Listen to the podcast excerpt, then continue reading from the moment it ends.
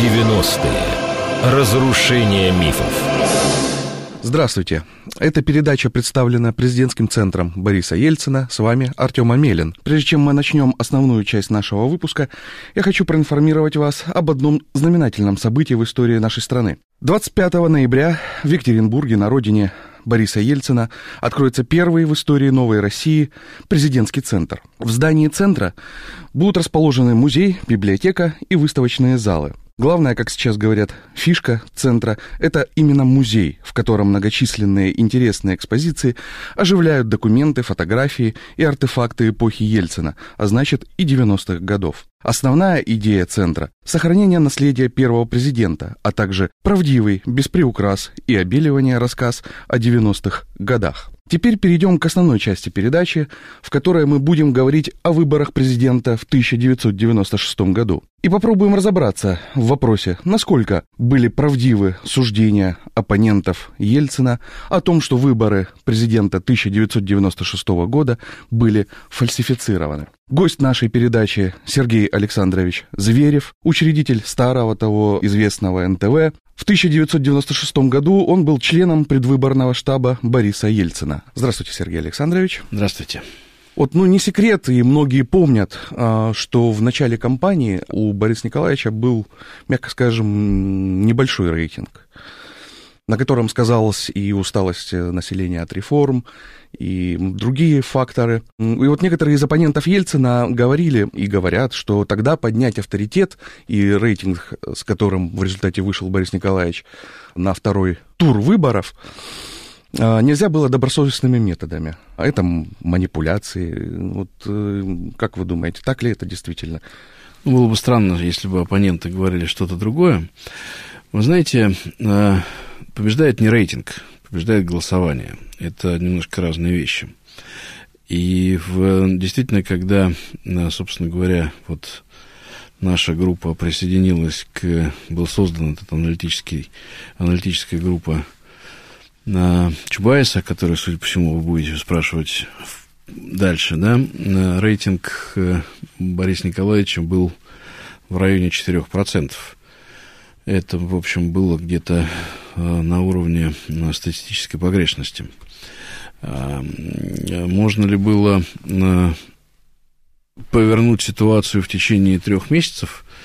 Я считаю, что да, можно. Просто здесь вопрос-то был не в том, чтобы, ну, скажем так, поднять рейтинг самого Ельцина, а, скорее нужно было, и, собственно говоря, вся компания была построена а, в значительной степени не а, за Ельцина, сколько против той альтернативы, которая была бы возможна в том случае, если бы Ельцин проиграл выборы.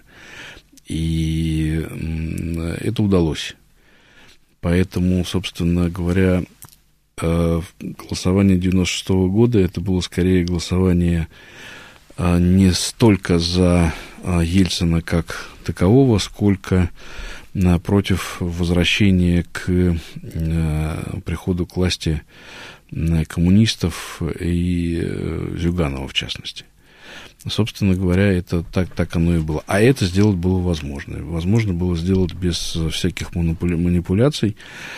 А, с голосованием, знаете, чтобы поставить точку над этим, я а, еще раз подчеркну, я уже там неоднократно задавали этот вопрос, не только мне, в общем, довольно многие из нас об этом вспоминали, об этом не принято сегодня говорить, но если вспомнить 94 95 96 год, тогда были а, реально выборы, и на этих выборах в регионах в основном выборах, прежде всего в региональной власти, в основном побеждали коммунисты.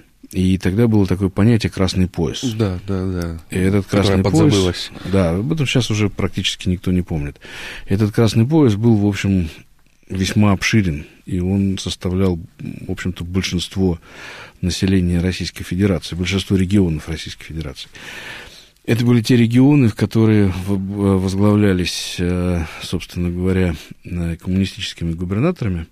То есть губернаторами-коммунистами, в которых э, и избирательные комиссии формировались э, соответствующим, соответствующим образом. образом, и э, власть соответствующим образом работала, и так далее, так далее, так далее. И поэтому говорить о манипуляциях с выборами в пользу Ельцина вот в этом вот в том самом коммунистическом красном поясе, ну, в общем, наверное, это достаточно, в общем, наивно и достаточно смешно. А, э, мне кажется, что это, в общем, такая... Э, как- как-то мы просто про это уже забыли. Мы уже забыли про многое. Уже, на самом деле, прошло 20 лет. Э, страшно подумать, как бы вроде как вчера было, а прошло Ну практически 20 лет. Но факт остается фактом. Это, это, это действительно так. А вот каким образом все-таки получилось а, активизировать то, что сейчас называется протестное голосование? Ну, понимаете как? Это была четко выработанная стратегия? Об Это была было- абсолютно четко выработанная стратегия, потому что, э, знаете, один из, один из первых шагов, который был сделан вот нашим, нашей группой, нашим шагом, это штабом, это был открытый опрос общественного мнения, в котором, который делал фонд общественного мнения Саша Аслон, э, в котором людям задавался открытый вопрос, на который они должны были дать ответ. Я думаю о президенте Ельцине это. Да, и дальше люди, значит, вот продолжали фразы. И когда мы его получили, то э, Александр Анатольевич дал нам его в необработанном виде, то есть вот мы прочитали его... Голые цифры. Не цифры, А, это ну, были э, слова. М, мгм, мгм. И там был такой кричащий нерв, да? И было понятно, что вот там, что, условно говоря, сказать, что Ельцин, а, вот он был, был такой вот, вот сегодня его воспринимают так, а завтра его должны как-то воспринять по-другому, за него проголосовать. Это, это не работает, это нереально. Это ну, ну, невозможно. Вот здесь вот абсолютно это, это, это, это, это, это, это из области фантастики. И можно сделать только по-другому. Можно э, только убедив человека на каком-то внутреннем эмоциональном э, уровне э, проголосовать не за, а против. Против чего-то. Но не против Ельцина, а против чего-то более страшного. И вот это, собственно говоря, более страшное мы и э, пытались э, людям объяснить, что есть альтернатива либо Ельцин, и это более-менее понятное развитие, да, вот оно вот такое, такое, такое. Либо это э, Зюганов, и тогда это, соответственно, возврат вот к этому, к этому, к этому, к этому, к этому. Вот, собственно говоря, То тот, есть, тот э, выбор. По большому который- счету люди тогда проголосовали против возвращения Да. коммунистическому Да, я считаю, прошлому, что- которое могло стать настоящим. Я считаю, что это да, что это так. И здесь, в общем, не надо, не надо строить никаких иллюзий, это, это, это факт. А Ельцин действительно был тогда... Олицетворял, да? олицетворял, в общем, ну, движение, движение в сторону, скажем так, да, движение в, не, не обратно, а движение, движение, ну, если там э, не все, не все воспринимали его как движение вперед, то, по крайней мере, точно совершенно, что это Не не, назад. не назад. А, есть история, которая приписывается Коржакову, что она исходит от Коржакова, а, от которого, честно говоря, в последнее время много чего исходит разного, а, что а, а, в марте 96 года а, м, Борис Николаевич готов был пойти на отмену выборов. А, Действительно так? Да, это действительно правда. Да, это действительно правда. Э, Значит, э, тогда э, была достаточно агрессивная попытка доказать Ельцину бесперспективность, вообще говоря, предвыборной э, всей, вот, всей этой возни, скажем так, да, что шансов нет, что необходимо, что сейчас вот не сегодня, не завтра коммунисты при- придут к власти, что там надо отменить выборы, распустить Думу, закрыть Думу и так далее, и так далее. И, в общем, это все обсуждалось очень-очень серьезно. К этому там были подготовлены э, Коржаковым определенные планы. А, И, в общем, там был определенный день X, когда принималось фактически финальное решение. Все это было, все это было серьезно. Я очень хорошо помню, это был такой достаточно теплый весенний день. Там сидел в машине, ехал на, на одну из наших каких-то встреч, вот мимо ходили э, э, гараж, москвичи, который первый был такой теплый, теплый весенний день, суббота была, насколько я помню. А, у меня было такое абсолютно ощущение, знаете, как э, такой диссонанс. Я-то знал о том, что вот если сегодня не будет принято правильное решение, то завтра здесь будут, ну, фактически танки, да? А, а, а вот, вот мы все ходим, улыбаемся, там цветы, девушки, раздевшиеся, э, радующиеся первому теплому, теплому, теплым выходным.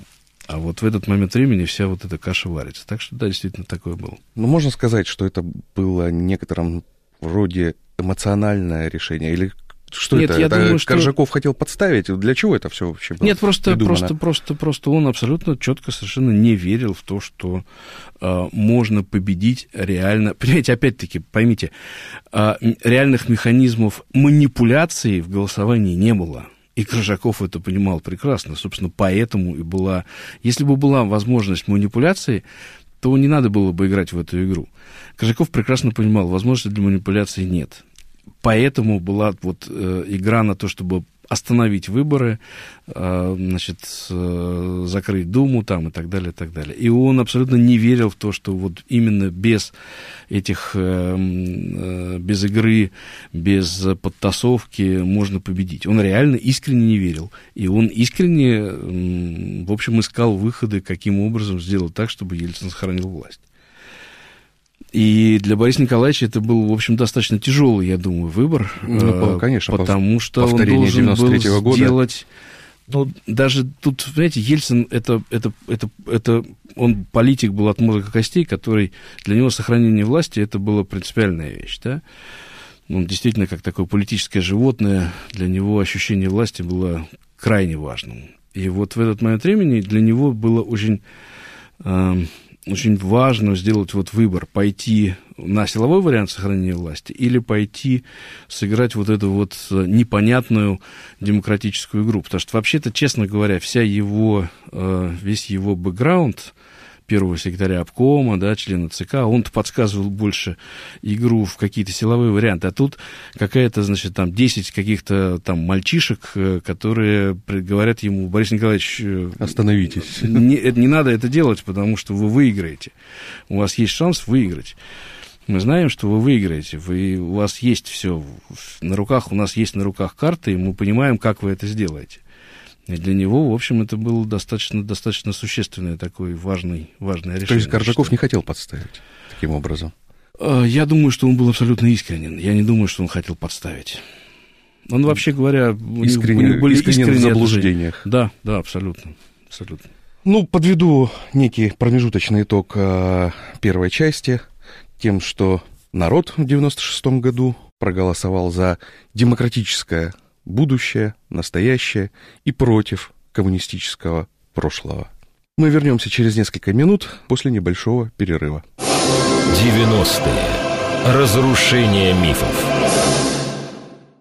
90-е. Разрушение мифов.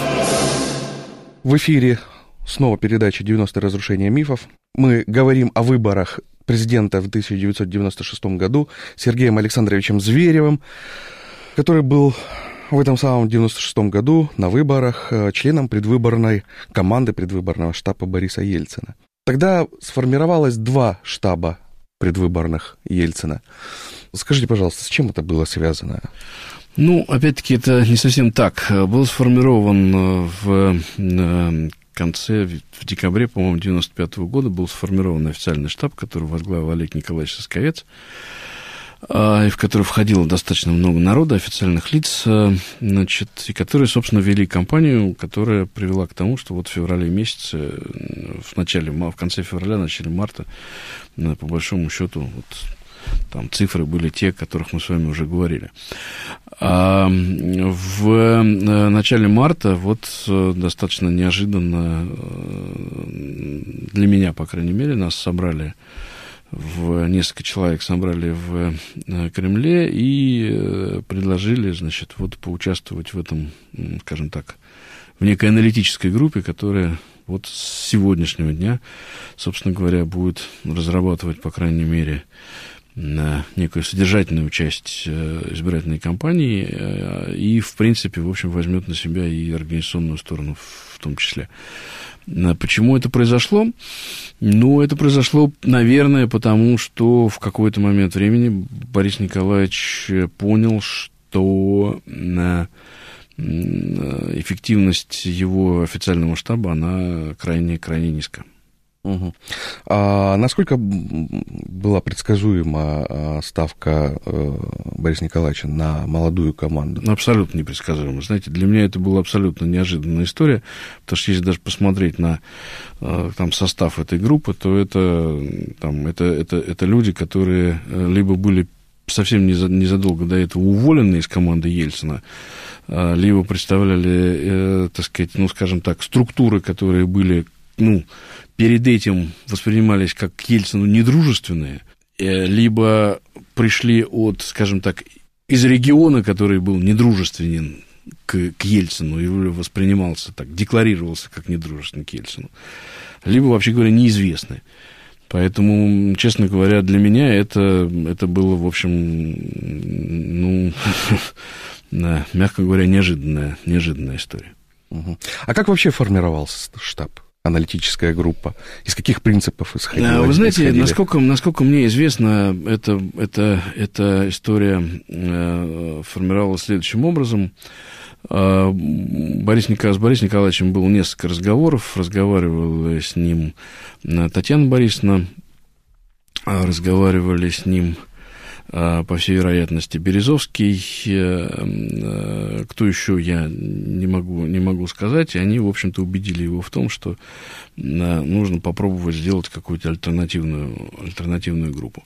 Дальше вот формирование состава этой, этой группы, это уже была это, это, это, я думаю, что это происходило в каких-то диалогах Чубайса, который однозначно совершенно рассматривался вот в разговорах с Ельцином э, и Татьяной, и э, Борей. Я думаю, что они изначально называли Анатолия Борисовича в качестве так сказать, некого там, человека, который мог бы выступить в качестве лидера. А вот уже, наверное, где-то в каком-то диалоге э, Чубайса Березовского как-то, так сказать, вот там назывались э, те или иные фамилии э, людей, которые могли бы принять участие в этой, в этой работе. Угу. По крайней мере, я могу сказать так, что те люди, которые э, там были, они, э, они были, мне более-менее понятно, кто, кто кому был известен, да, то есть вот э, так или иначе все мы были э, по-разному знакомы и с тем, и с другим. Вот это, это, это, это факт. Угу, угу. А чувствовалось сопротивление старой команды или им сказали? Знаете, если честно скажу, я вам честно скажу, нам уже было, вот, вот тот момент времени, когда мы впряглись, это после этого было 24 на 7, и мы уже, нам уже было не до, не до ощущения вот этой вот старой, mm. старой команды, потому что... Э, значит, стояла огромная работа. Стояла, да, это, это, это была... Это было, это было постоянный нон-стоп, э, и мы уже не обращали внимания. То есть у нас была, у нас была задача, мы ее решали, сопротивлением команды занимался э, Илюшин Виктор Васильевич. Я считаю, что вот называют на самом деле это как аналитическая группа Чубайса. И забывают о том, что на самом деле одним из, в общем, э, ну, скажем так, членов, а я бы сказал так, кураторов этой истории стал, вообще говоря, Виктор Васильевич Илюшин, да, первый uh-huh. помощник э, в тот момент времени президента. Э, там была очень забавная история, он несколько опешил, э, потому что мы, значит, когда прорабатывали там одно из первых наших мероприятий, мы предложили ему некий сценарий, э, и был такой диалог, когда он сказал, нет, этого не будет, президент этого делать не будет. Э, он пробудет здесь, значит, вот там 15 минут, потом встанет и уйдет. Мы ему сказали, не-не, Виктор Васильевич, подождите секундочку, вы ошибаетесь, у нас здесь нет президента. У нас сюда придет кандидат, у которого 4% рейтинг мы с вами шашечками или доехать? Если шашечками, то тогда это вот, вот это вот туда, это вот есть у нас действительно официальная история, да, тогда, тогда так. А если доехать, тогда он будет, он будет здесь сидеть, и он будет идти, и он будет встречаться, и он обнимет эту женщину, и он даст ей, и она даст ему цветы, и он скажет эти слова, и он досидит до конца. И так далее, и так далее, и так далее. Для него это был в определенном смысле шок, да, потому что он привык к определенным бюрократическим играм, а здесь вдруг появились эти нахальные, значит, вот Ну, иначе молодцы. в противном случае все бесполезно. Ну, конечно, да, появились эти нахальные молодцы, которые ему сказали, э, стоп, мы играем по другим правилам. Он будет делать то, что мы будем ему говорить, если он согласен, да, потому что в противном случае это, это, это не работает. И надо отдать должное Борису Николаевичу, он, в общем, это делал. Угу. Среди оппонентов э, Ельцина и некоторых экспертов бытует мнение, что Анатолий Борисович Чубайс в предвыборном штабе представлял интересы так называемых медиамагнатов, как-то Гусинского, Березовского, и аргументирует это тем, что перед выборами а, в Давосе Чубайс встретился с ними и вроде как убедил Знаете, дружить это смешно. за на самом кандидата. Деле, на самом деле это все было, было не, совсем, не совсем так, потому что э, этот Давос, этот Давос я помню очень хорошо, Э, там я был активным участником всех этих процессов. В Давос приехал Зюганов и был там, э, кстати говоря, в общем, звездой, потому что фактически это были смотрины Зюганова в Давосе на самом деле на Зю... вот вся, вся давосская общественность смотрела на Зюганова как на будущего президента, на будущего президента России. А, в этот момент времени у Гусинского и у Гусинского и Березовского была, были, мягко говоря, не очень дружественные отношения. У них был очередной корпоративный конфликт. А, если вы ну, вы говорили, так сказать, о том, что я там создавал учредитель старого НТВ, я работал с Гусинским, я в момент времени был его заместителем, был его партнером, вот, эм, э, и, собственно говоря, поэтому и был в Давосе, мы были вместе с э, Гусинским там, и Березовский с Гусинским были, они, в общем, не разговаривали на тот момент времени. Собственно, Березовский поймал меня в какой-то момент времени и начал мне, он мне говорит, Сереженька, Сереженька, ты понимаешь, мы сейчас находимся в таком положении, что вот если мы сейчас все вместе и так далее, и так далее, то будет все очень плохо. В результате, значит, вот э, э, там сначала мы сели как-то, так сказать, втроем разговаривать, потом э, Чубайс, который тоже был в Давосе, с ними встретился. И там не было такого, что Чубайс вообще, вообще на самом деле долго уговаривали о том, чтобы он как-то присоединился к этой истории. Чубайса совсем незадолго до этого уволили из правительства. Ну да, да, перед и во всем, и во всем виноват был Чубайс, была такая фраза, да, если вы помните, да. она была сказана ровно в конце 95 -го года. Во всем виноват Чубайс. И тут вдруг его, значит, вот э, приглашают, потому что тогда действительно в Давосе это была гостиница Флюэла, насколько я помню. Сейчас такой гость нет, она там до сих пор существует. По-другому называется, правда. Э, вот в этой вот гостинице, э, собственно говоря, вот состоялись эти, эти, эти, эти разговоры, но я бы не сказал, что он являлся выразителем интересов. У Анатолия Борисовича всегда были очень непростые отношения, что с одним, что с другим этим самым медиамагнатом. Вот. Э, поэтому это, это, это, это не совсем так. То есть поверьте так, мне, поверьте мне, я... я как очевидцу, да? Не то, что очевидцу, я, собственно говоря, устраивал, фактически я устраивал эти встречи, поэтому угу. вот... То есть это как бы исходило снизу, от самих... Абсолютно. Э, потому Абсолютно. что если придет Зюганов, то... Нет, понимаете, еще раз говорю. Грубо говоря, вот Давос, в Давосе были смотрины э, Геннадия Андреевича. Ой, у меня с Геннадием Андреевичем прекрасные отношения человеческие, понимаете? Ну, и я могу точно, чет, четко совершенно сказать. Я очень хорошо помню, вот там, в том же, в той же гостинице Флюэла был большой прием, значит, в котором, э, в котором был э, Зюганов, был, в общем, фактически главным действующим лицом. Да, я все это видел, как вокруг него ходили люди, как, значит, с ним знакомились, на него смотрели и так далее, и так далее, и так далее. Э, он действительно ощущал себя, вот, в общем, уже как бы, Готовым сказать, президентом. Вот, вот, вот, вот, завтра все состоится. То есть это была неожиданность для мирового сообщества, результат выборов 96 -го ну, года? В общем, в, в значительной степени, думаю, что да. Вот э, помимо протестного голосования, которое являлось, как мы сейчас выяснили в прошлой части, основной идеей э, компании. Не совсем протестного, потому что протестное голосование это против Ельцина. Нам как раз нужно было перевернуть протестное ну, голосование угу. в другую сторону. Потому, вот угу. здесь вот здесь как раз была, была, собственно говоря, тонкость и сложность, да, потому что цифры, которые показывали, они основывались именно на протестном голосовании. Да? А нам нужно было это протестное голосование перевернуть. И это была, в общем, Ну, я вам скажу, что это была действительно, ну, это, это вот чисто профессионально, это была очень интересная такая работа. И, ну, поскольку я занимаюсь коммуникациями профессионально, поэтому могу сказать, что это, это действительно работа. Это был такой челлендж. Ну, понятно. А хотел спросить, а другие идеи рассматривались, центральные? помимо там «Купи еды в последний раз», как мы помним листовку? Ну, знаете как, было много разных вариантов но в какой-то момент времени все, все они, в общем-то, там отошли. То есть было два варианта. Был, была, был вот именно вот этот вот страх, да, с одной стороны, страх перед будущим, а с другой стороны, эмоциональная поддержка человека, который, в общем, ну, действительно может э, вести куда, туда, куда не туда, по крайней мере, где страшно. Завершилась вторая часть. Оставайтесь с нами, вернемся через несколько минут. 90-е. Разрушение мифов. 90-е. Разрушение мифов.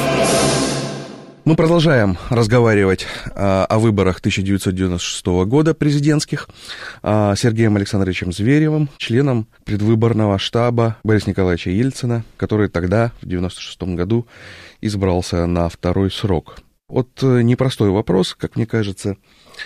Известно, что здоровье Бориса Николаевича в ходе кампании сильно пошатнулось. Насколько он понимал серьезность положения, насколько штаб понимал серьезность положения, какие были приняты в связи с этим пиар-ходы или какие-то а, альтернативные шаги? Ну, будем так говорить, э, значит, во время, перед первым туром Борис Николаевич выкладывался на 150%. Мы достаточно регулярно встречались. Э, если вы э, помните, вообще говоря, так сказать, если кто-то помнит всю эту историю, то в мае месяце, значит, он начал вдруг постоянно говорить о том, что я собираюсь победить в первом туре что, вообще говоря, ну, никак не, не билось ни с какими нашими цифрами. Мы при этом, в общем, разрабатывали план там, кампании второго тура, но при этом, в общем, президент все время говорил, я побеждаю в первом туре. Президент – это президент, в общем, ему как-то надо сказать о том, что вообще-то будет второй тур. Uh-huh что, в общем, ну, достаточно непросто, потому что Ельцин 96 -го года это, это Ельцин, знаете, это такой большой медведь, который лапой махнет, головы нет. Это такая, такая серьезная история, чисто вот энергетически. И мы в какой-то момент времени, в общем, там приготовились ему об этом рассказать. Э, заканчивала, закончила встреча. Анатолий Борисович должен был, значит, вот сделать вдох и, значит, вот прыгнуть в эту воду. Зависла пауза значит, приготовился что Борис Николаевич говорит, потому что, ну, что хотите рассказать мне о втором туре? Говорит, я понимаю, что будет второй тур, но не надо, не говорите мне. Дайте мне доработать до конца так, как если бы я выигрывал в первом туре. Не, не, вот у меня такой настрой.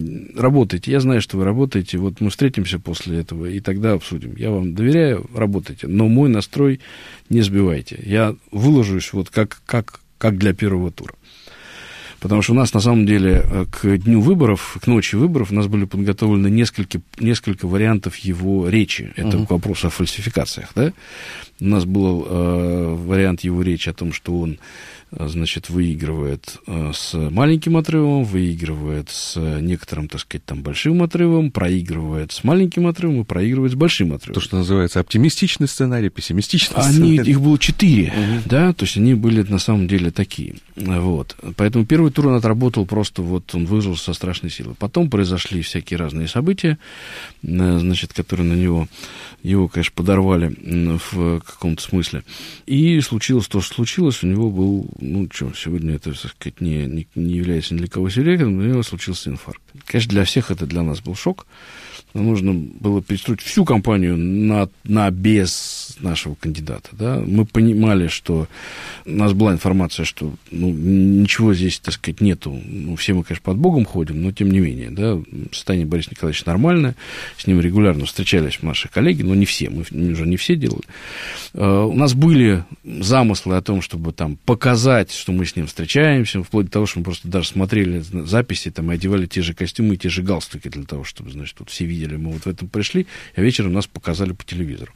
Потом мы отказались от этой идеи, этого, мы этого не делали. Вот. Э, мы просто переделали компанию, вот работая, работая без него, работая через там, доверенных лиц, работая по, по, по-другому и так далее. Никаких таких... Ну, это же было, наверное, очень сложно. Ну, это, это было, ну, мягко говоря, непросто, конечно. Скажите, пожалуйста, а вот э, Борис Николаевич э, так вот выкладывался, он не понимал, что ему нужно поберечь себя, сберечь Борис дыхание Борис, на вторую дистанцию? Борис, Борис Николаевич, еще раз говорю, Борис Николаевич это был, это, знаете как, это, это действительно, вот я сказал, что политическое животное. Да? Для него политическая борьба это было все. Политическая жизнь. жизнь это да, это действительно жизнь. И он для него выбора это не был не пустой звук.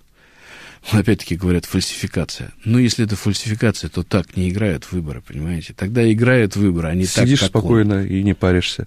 А, а не так, как он. Не так, как он мотается по стране, не так, как он э, выкладывается, не так, как он э, с надрывом все это делает, понимаете? Это все тогда, это все делается совершенно по-другому. Тихо, спокойно, без, так сказать, э, шума, гамма и пыли.